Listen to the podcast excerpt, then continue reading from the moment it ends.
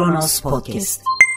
Herkese merhabalar, ben Cemre Yüker. Dünya halinde bugün Ömer Murat'la haftanın öne çıkan dış politika gündemlerini konuşuyor olacağız. Ömer Bey bildiğiniz gibi geçtiğimiz hafta Tahran'da Putin, Raisi ve Erdoğan'ın el ele verdiği görüntüler ve özellikle Putin'in bu 45 saniyelik bekleyişi de alışılmışın çok dışında bir görüntü, bir tablo olduğu için bayağı bir konuşuldu. Çokça analiz edilen bir 45 saniye oldu. Ağustos başında da Erdoğan'ın bir günlük bir Rusya ziyareti gerçekleştirileceği duyuruldu.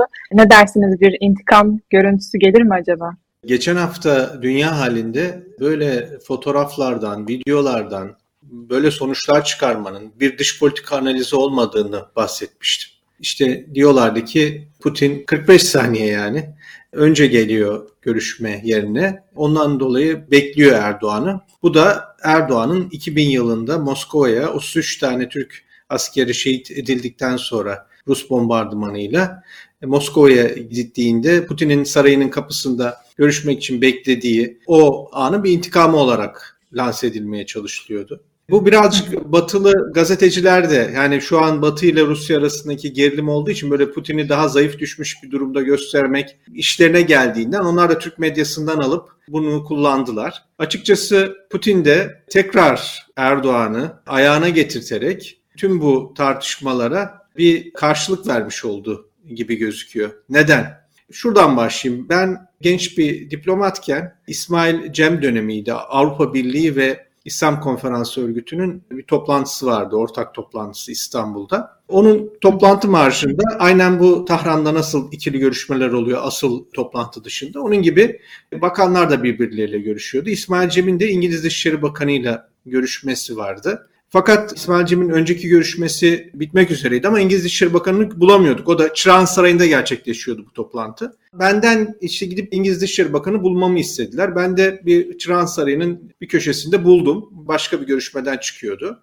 Onu aldım getirdim görüşmeye. Ben getirdiğimde İsmail Cem belki bir 4-5 dakikadır İngiliz Dışişleri Bakanı'nı bekliyordu. Neyse onlar görüşürken sonraki görüşme İran Dışişleri Bakanı'ylaydı. İran Dışişleri Bakanı'nın tam saatinde görüşmeye geldi ama içerideki görüşme bitmemişti. Onun üzerine hemen ben yan taraftaki odaya aldım İran Dışişleri Bakanı ve işte kusura bakmayın görüşme bitmedi dedim. İran Dışişleri Bakanı da bunu yani çok bir şey yapmadı. Yanındaki heyetiyle ayaküstü konuşmaya başladı. 3-4 dakika sonra da görüşme bitti İsmail Cem'le İngiliz Dışişleri Bakanı'nın görüşmesini ve İran Dışişleri Bakanı ile görüşme başladı. Yani bunu şundan dolayı anlatıyorum. Bunlar çok normaldir.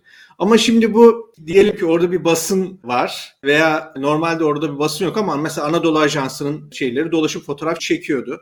Diyelim ki bunları alıp Hı. kullanıyorlar. İşte İngiliz Dışişleri Bakanı'nı bekleyen 3-4 dakika Türkiye Dışişleri Bakanı bu ne büyük bir zillettir. Veya İran Dışişleri Bakanı 3-4 dakika Türk Dışişleri Bakanı'nı beklemek için kapısında bekledi. Ya bunlar yani dış politika analiziyle hiçbir alakası olmayan yorumlardır bunlar. Ve ben geçen hafta bunu anlattım. Yani bu hiçbir şey demek değil burada 45 saniye beklemesi. Ama Erdoğan'ın oraya 33 asker şehit olduktan sonra gitmesi o işte o kimin güçlü tarafı olduğunu gösterir. Ve şimdi bakın 2020'de Erdoğan gitti Rusya'ya. 2021'de yine Erdoğan gitti Rusya'ya. Şimdi 2022 oldu. Bu arada Putin hiç gelmedi. Yine Erdoğan gidiyor Rusya'ya. Ve bu yılın Ocak ve Mayıs aylarında iktidar medyası Erdoğan'ın Putin'i davet ettiği ve Putin'in de bu daveti kabul ederek Türkiye'ye geleceğini haberleştirdi. Ama Putin gelmedi ve çok ciddi medyalar bunu işlemedi de şu sosyal medyada işlendi. İşte bakın Putin ne kadar zayıfladı. Erdoğan'ı 45 saniye bekliyor gibi komik yorum yapanlara buyurun işte ben tekrar ayağıma getirtiyorum dedi. Neden ayağına getirtmek olarak bunu görüyoruz? Şöyle ki bakın devlet başkanları arasında bu ziyaretler karşılıklı olur. Bu diplomasinin bir ilkesidir ve herkes buna çok önem verir. Hatta Dışişleri Bakanları arasında da böyledir. Yani kim en son gitmişse diğeri onu ağırlar. Bunlar sırayla yapılır. O yüzden yani başta verdiğim örneğe gideceksek İngiliz Dışişleri Bakanı, Türk Dışişleri Bakanı görüşmek için bir konferans marjında 4-5 dakika beklemesinin bunlar olabilecek şeylerdir. Ama Türk Dışişleri Bakanı durmadan her sene Londra'ya gidiyor. Ama İngiliz Dışişleri Bakanı hiç gelmiyorsa işte bakın burada bir küçük düşürme vardır. Ve şu anda da böyle bir durum söz konusu. Daha yeni Tahran'da görüştüler. Hemen bu görüşmenin bu şekilde olması ve Erdoğan'ın gitmesi böyle ilişkilerdeki yakınlıktan ziyade bana devamlı kontrol altında tutulması gereken bir gerilime işaret ediyor. Nitekim Erdoğan döndükten sonra Tahran'daki görüşmeden AKP yönetim kurulu toplantısında Putin'in kendisine Baykar şirketi bu damadının işte sahibi olduğu şirket Baykar'ın Rusya'da da bir SİHA fabrikası kurması için kendisine de teklifte bulunduğunu açıklıyor. Yine geçen hafta Baykar'ın CEO'su Erdoğan'ın damadının abisi Haluk Bayraktar CNN International yani İngilizce yayın CNN Türk değil de İngilizce CNN'e çıktı. Orada soru üzerine dedi ki biz Rusya'ya SİHA satmadık ve kesinlikle satmayız. Çünkü biz Ukrayna'nın bağımsızlığını ve egemenliğini destekliyoruz dedi. Bu da uluslararası medyada haber oldu. Şimdi bir yandan yani iktidarın bir yandan böyle bir mesaj veriyor. Biz işte Ukrayna'nın bağımsızlığını destekliyoruz. Böyle kritik silah yardımında bulunuyoruz diyor. Öte yandan Erdoğan Putin'in böyle kendisine Baykar'ın Rusya'da fabrika kurması talebini sanki böyle olumlu bir gelişmeymiş gibi de aktarıyor. Ama bize şunu söylemiyor. Kendisine cevap verdi. Çünkü o çok kritik. Eğer kendisi buna evet dediyse bu batıda tepki doğuracaktır. Buna hayır dendiğinde de bunun bir neticeleri olabilir. Burada bizim Putin'in Erdoğan'ı sıkıştırdığını görüyoruz. Yani bir yandan Baykar'ın ya biz kesinlikle siyah satmayız dediği Baykar'ın CEO'sunun dediği hafta Putin Erdoğan'a diyor ki Baykar gelsin bizim orada bir fabrika kursun diyor. Putin bilmiyor mu bu açıklamayı? O da biliyor, o da duymuştur. Ona rağmen bu teklifi yapıyor ve anlaşılan burada bir sıkıştırma söz konusu. Tekrar başa dönersek siz de zaten tecrübeli bir diplomat olarak paylaştınız. Ben de Birleşmiş Milletler toplantılarından çok çok iyi biliyorum. Bu tarz spontane diplomatik program değişiklikleri zaman çizelgelerinde çokça gördüğümüz bir hadise. Ve dediğiniz gibi de yani ülkelerin aslında büyüklükleri fark etmeksizin bu tarz uluslararası toplantılarda diplomatik kurallar herkes için geçerlidir. Rusya-Ukrayna ile devam edelim geçtiğimiz Şubat ayında başlayan bu işgalin artık 5 ayını geride bırakmış olduk. Her türlü onur kırıcı, insanlığa karşı savaş suçları bölgede artarak devam ediyor. Fakat savaş mahallinin yanı sıra değişen bölgesel etkileşimleri son birkaç ayda daha da fazla hissetmeye başladık diye düşünüyorum ben. Özellikle öne çıkan iki gündem maddesi var. Birincisi güvenli gıda transferlerinin rotalarının oluşturulması. Bir diğeri de Putin'in gerçekten tek elinde tutmaya çokça niyetli olduğu doğal gaz politikaları diyebiliriz. Yani bu silahlı saldırıların yanı sıra sanki farklı bir cephede bir enerji savaşı başlamış durumda. Bununla ilgili neler söylemek istersiniz? Şimdi Putin şunu gördü. Ukrayna Savaşı'nda Ukrayna'yı geri adım attırabilmesi için önce Batı'nın Ukrayna'ya verdiği desteğin sona erdirmesi lazım veya zayıflatması lazım.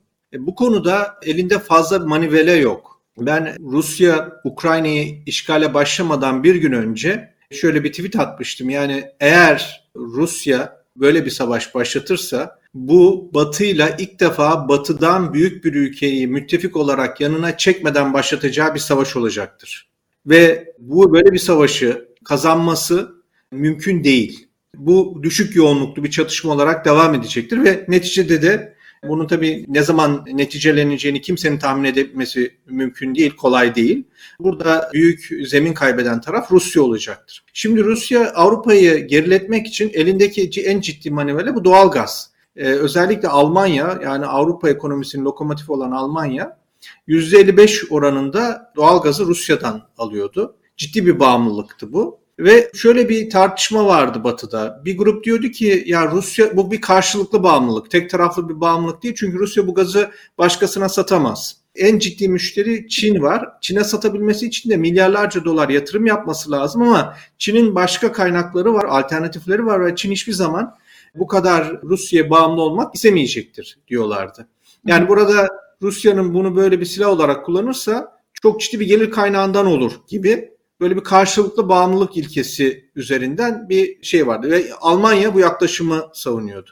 Bir başka grupta diyordu ki siz Rusya'yı tanımıyorsunuz, çok naifsiniz. Rusya Avrupa Birliği'nin varlığını bir tehlike olarak görüyor ve bu tehlikeden dolayı Avrupa Birliği'ni içeriden zayıflatmak için aşırı sağ gruplarla devamlı bir destek veriyor, devamlı temas halinde.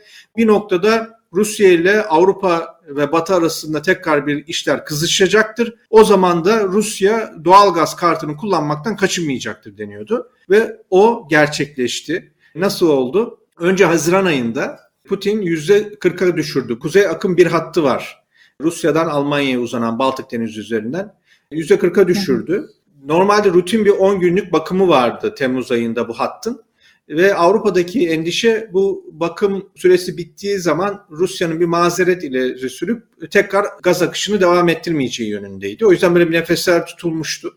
Geçen hafta Perşembe günü bitiyordu 10 gün. Ve Perşembe günü geldiğinde Rusya tekrar ama yine %40 oranında yani geçen yıla göre normal akışın %40 oranında vanayı açtı. Bir nefesler bırakıldı. Sanki Rusya yani böyle çok cesaret edemedi bu kartı kullanmaya. Ama 3 gün geçti pazartesi günü Gazprom açıklama yaptı. Biz bunu %20'ye düşüreceğiz dedi.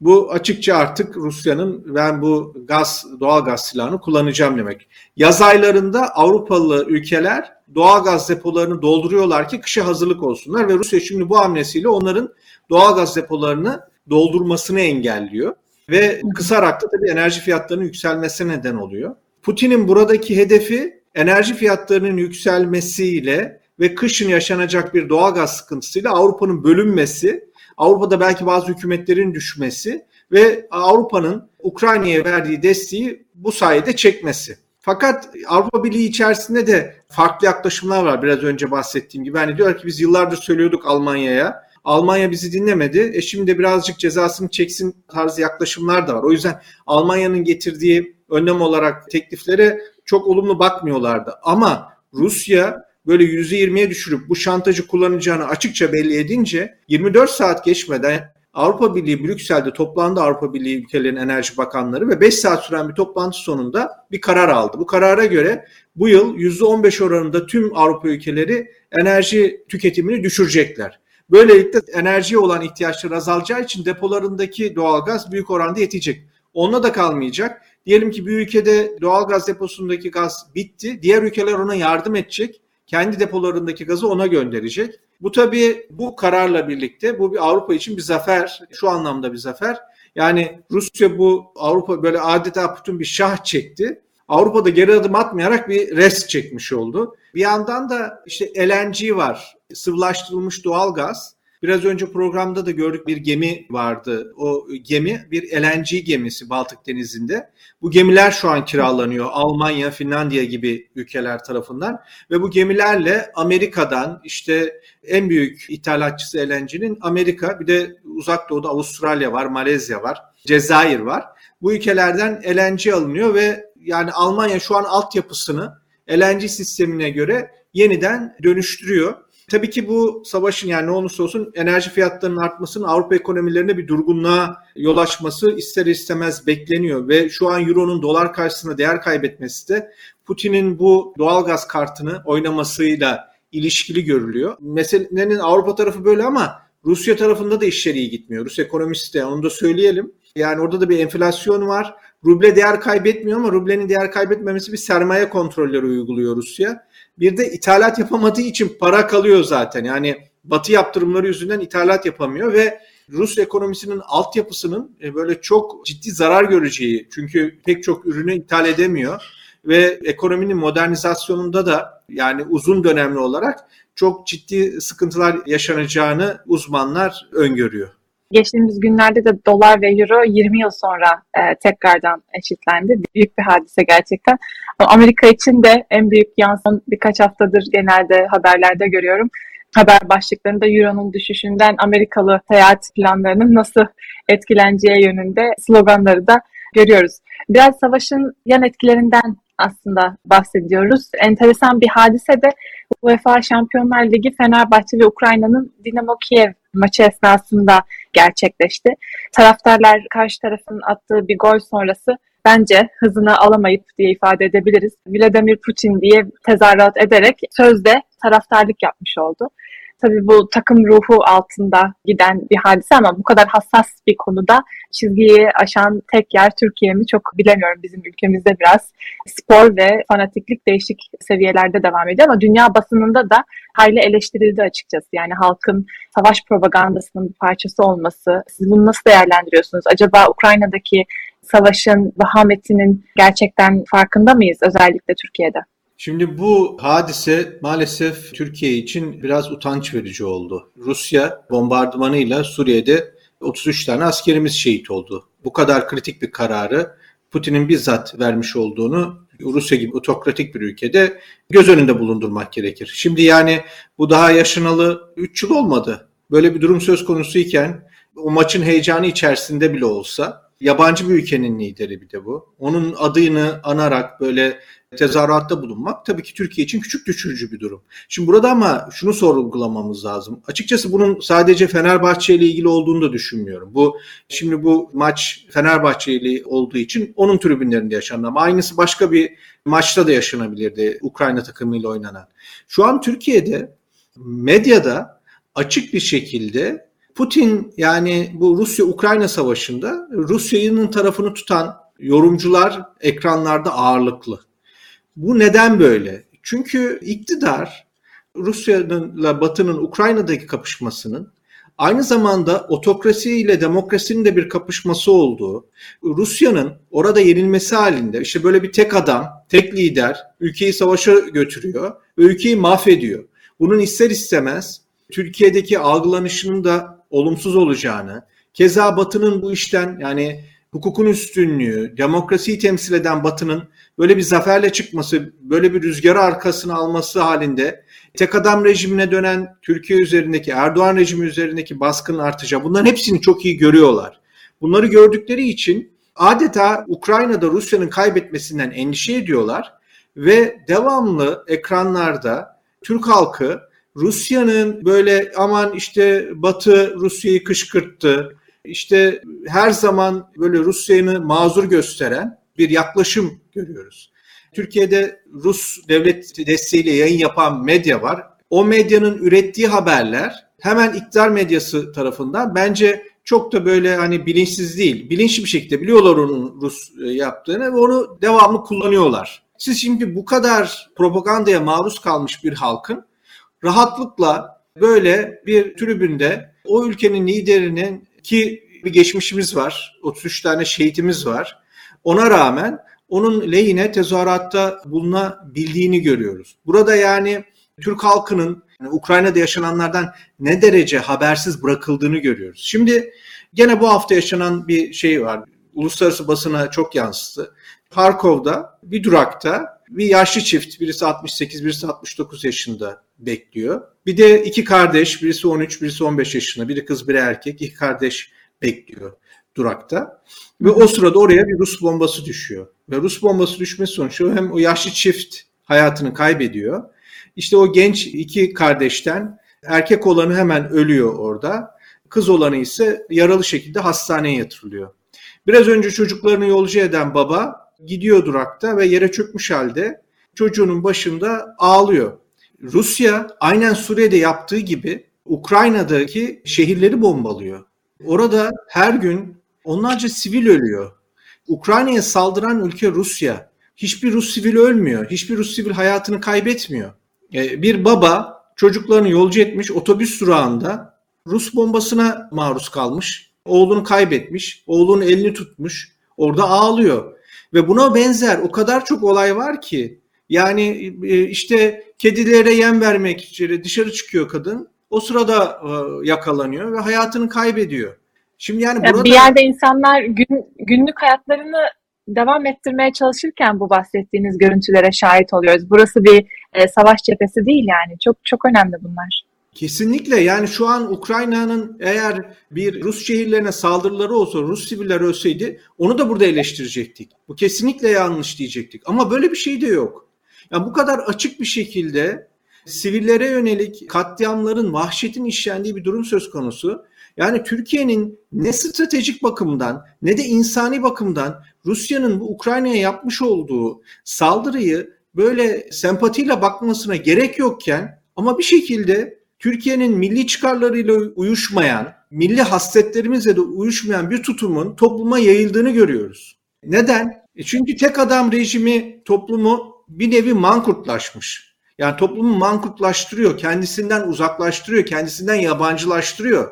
Öyle hale geliyor ki toplum yabancı bir ülkenin liderini on binlerce kişi ismiyle tezahürat yapmaktan ki o lider işte bahsettik Türkiye ile ilişkilerini bu duruma gelebiliyor. Bakın bir Kırımlı, Kırım Tatarlarından bir gazeteci bu bizi utandırdı yani bu tezahürat. diye bir tweet atıyor. Bir vali yardımcısı Putin'i savunur şekilde ama insanlar ne dediğini yapar bize de Yunanistan yapıyor bize Putin'i de anlıyoruz gibi bir tweetler atıyor. Şimdi ben şunu soruyorum. Acaba bir vali yardımcısı Türkiye'de mesela Rusya'yı eleştiren, Putin'i eleştiren, orada Ukrayna'yı eleştiren şeyler de söylemiş vali yardımcısı. E şimdi böyle bir tweet atabilir mi? Bu cesareti nereden alıyor? E çünkü biliyor. Yani o iktidarın tek adam rejiminin bunu makul gördüğünü, böyle bir yaklaşımı desteklediğinin farkında olduğu için ondan cesaret alarak böyle bir yaklaşım sergiliyor. İşte biz de burada toplumu elimizdeki imkanlar çerçevesinde objektif bir şekilde bilgilendirmek için çırpınıyoruz. Türkiye bu konjektürde biraz barış moderatörlüğü rolünü çok üstlenme gayretinde ama bence Erdoğan'ın da sıkça verdiği, Putin'le verdiği görüntüler, otoriter rejimlerin liderleriyle verdiği görüntüler aslında ters tepen bir bilinçaltı oluşturuyor toplum içerisinde de. Bu da öbür taraftan belki de bir PR çalışmasının aslında başarılı bir sonucu diyebiliriz tırnak içinde. Sona yaklaşırken Amerika ve İngiltere'ye de gidelim. 2024'teki Amerikan başkanlık seçimleri için Trump'ın geri dönüş sinyalleri şimdiden aslında öne çıkmaya başladı. Her şeyden önce Biden'ın geçtiğimiz yıl Afganistan'daki geri çekilme planında yaptığı stratejik hatalar, Taliban'ın yeniden daha da şiddetli bir şekilde e, hayata dönmüş olması, hızlı artan silahlı saldırılar, yine çok büyük ses getiren kürtaj yasası vesaire gerçekten Biden'ın bence hanesinde kapatılması, silinmesi çok çok zor olan eksiler. Diğer yandan Johnson'ın da boşalttığı yönetim koltuğunu kim nasıl dolduracak sorusu var. O da acaba bir geri dönüş planı yapıyor mu yoksa farklı bir uluslararası konumda mı liderliğini sürdürecek? Birçok soru var önümüzde. Ne dersiniz? Şimdi bu haftaki bazı gelişmeler e, hem Trump'ın hem de Johnson'ın yeniden geri dönmeye hazırlandığını gösteriyor. Trump bir konuşma yaptı belki gün. Konuşmada şöyle dedi. İşte ülkeyi kurtarmak zorundayım. Bunu kendim için yapmıyorum. Bize meşhur bir söz vardır. Kendim için bir şey istiyorsam namerdim diye. Bunu Amerika için yapıyorum. Bu bir onurdur. Bunu yapmazsam ülkemiz mahvolacak demektir. Malumunuz Ocak ayında bir kongrede bu seçimden sonra Biden'ın kazandığı seçimden sonra kongre baskını gerçekleştirmişti. Ona ilişkin olarak bir soruşturma vardı. O soruşturmada ortaya çıktı ki işte böyle şahitlerle Trump gerçekten o gün bir kendince bir darbeye niyetlenmiş. Amerika'da kurumlar çok güçlü olduğu için bunu başaramamış ama tabii orada ölen insanlar oldu. Bundan dolayı bu soruşturmayı yürüten komiteye de işte bunlar korsanlar, haydutlar dedi. İşte bunların hedefi tekrar benim aday olmamı engellemek. Ki gerçekten hani öyle bir siyasi analistler de aynı fikirde. Yani bu komitenin hedefi bu olayları ortaya çıkartarak Trump'ın bir daha aday olması engellemek ama Trump dedi ki böyle bir şey olmayacak dedi. Yani daha henüz tam resmen adaylığını açıklamamakla birlikte açıkça bu işaretleri verdi. Öte yandan Johnson'ın da Liz Truss e, bir de Sunak var. Bunlar çok böyle karizmatik güçlü adaylar değil. Onun getirdiği bir cesaretle tekrar geri dönmek için işaretler verdiğine ilişkin haberler geliyor. Parlamentodaki veda konuşmasını Johnson hasta la vista baby sözleriyle bitirdi. Bu malumuz Terminator filmini bilenler orada böyle son sahnedir bu galip geldiği, kötüyü yendiği sahnedir ona atıfta bulunuyor ve işte İspanyolca görüşmek üzere yani demek bu genel olarak yeniden geleceğim mesajı olarak. Zaten şu an Muhafazakar Parti'nin de işte 10 bin kadar üyesi bir dilekçe açtı. Johnson'ı istifaya zorlayan milletvekilleriydi. Muhafazakar Parti'de de böyle 10 bin tane üye tekrar Johnson'ın aday olması hatta bu seçim yarışında aday olması için böyle bir girişim başlattı öyle yorumlar da var. Yani belki aday olur diye ama onu biraz zor görüyorlar Muhafazakar Parti'nin tüzüğü gereği. Şimdi Johnson'ın kendisi bir Churchill hakkında kitap yazmış birisi. O yüzden böyle Churchill'in bir idol olarak gördüğünü de biliyoruz. Churchill de birkaç kere iktidardan düşmüş sonra tekrar geri dönmüş bir isim. Şimdi burada aslında bizim sormamız gereken şey bu isimler niye tekrar böyle ön plana çıkıyor? E çünkü merkez siyaset lider üretemiyor. Bakın şimdi Johnson gidiyor. Yerine gelen isimler parlak değil. Yani Johnson e, böyle renkli bir kişilik. Toplumun dikkatini nasıl çekeceğini biliyor. Yani şimdi Johnson'la biz Trump'ı beraber anıyoruz ama bunların ikisi aynı karakterler değil. Johnson daha bir entelektüel çok farklı profiller. Evet, yani kitap yazan bir karakter ama yani Johnson'ın e, popülistliği birazcık kasten bir popülistlik. Trump kendisi Ama Johnson onu bir strateji olarak uyguluyor. Yani burada Johnson kadar renkli bir karakter görmüyoruz. Ne merkez sağda ne merkez solda. Yani bu eskiler buna kahtı derlerdi. Merkez siyasetin lider üretememesi bu popülist liderlerin yine böyle ön plana çıkmasına yol açıyor. Şimdi şöyle bu neoliberal siyaset çökünce 2007 finansal kriziyle ondan sonra bir merkez siyasette bir tıkanma müşahede ediyoruz. Yani merkez siyaset toplumun böyle kızgınlıklarına, arzularına hitap edecek liderler üretemiyor. Yani bu toplumdaki bu özellikle ekonomik krizlerden dolayı, yoksulluklardan, çalkantılardan dolayı oluşan bu kızgınlığı doğru tarafa kanalize edilebilecek önerilerle gelen cesur liderler üretemiyor. İşte bakıyorsunuz Biden size bahsettiniz soruyu sorarken gayet güzel özetlediniz.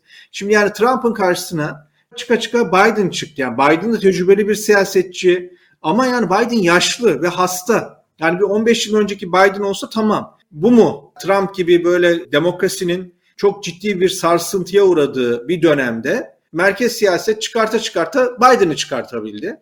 Aynı durum şimdi İngiltere'de de var. O yüzden açıkçası bu liderler cesaret kazanıyor ve yeniden dönmek için hazırlanıyorlar. Gördüğüm kadarıyla İngiliz yorumculardan bu konuda yorum yapması istenenin hiçbiri Johnson kesinlikle geri dönmez. En azından benim okuduklarım hiçbir bu kesinlikle söyleyemiyor çok muhtemel görmüyoruz ama dönerse de şaşırmayız diyor en bu konuda karamsar bakanlar bile. Bahsettiğiniz zaten bu 6 Ocak olayları Amerika'da hep demokrasi darbesi olarak analiz edildi.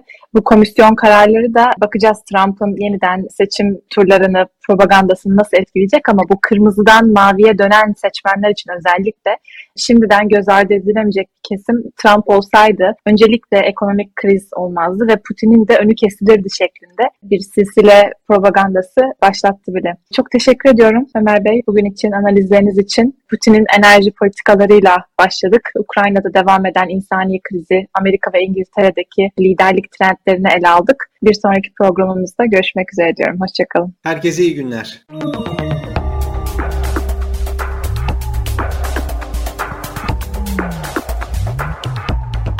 Kronos Podcast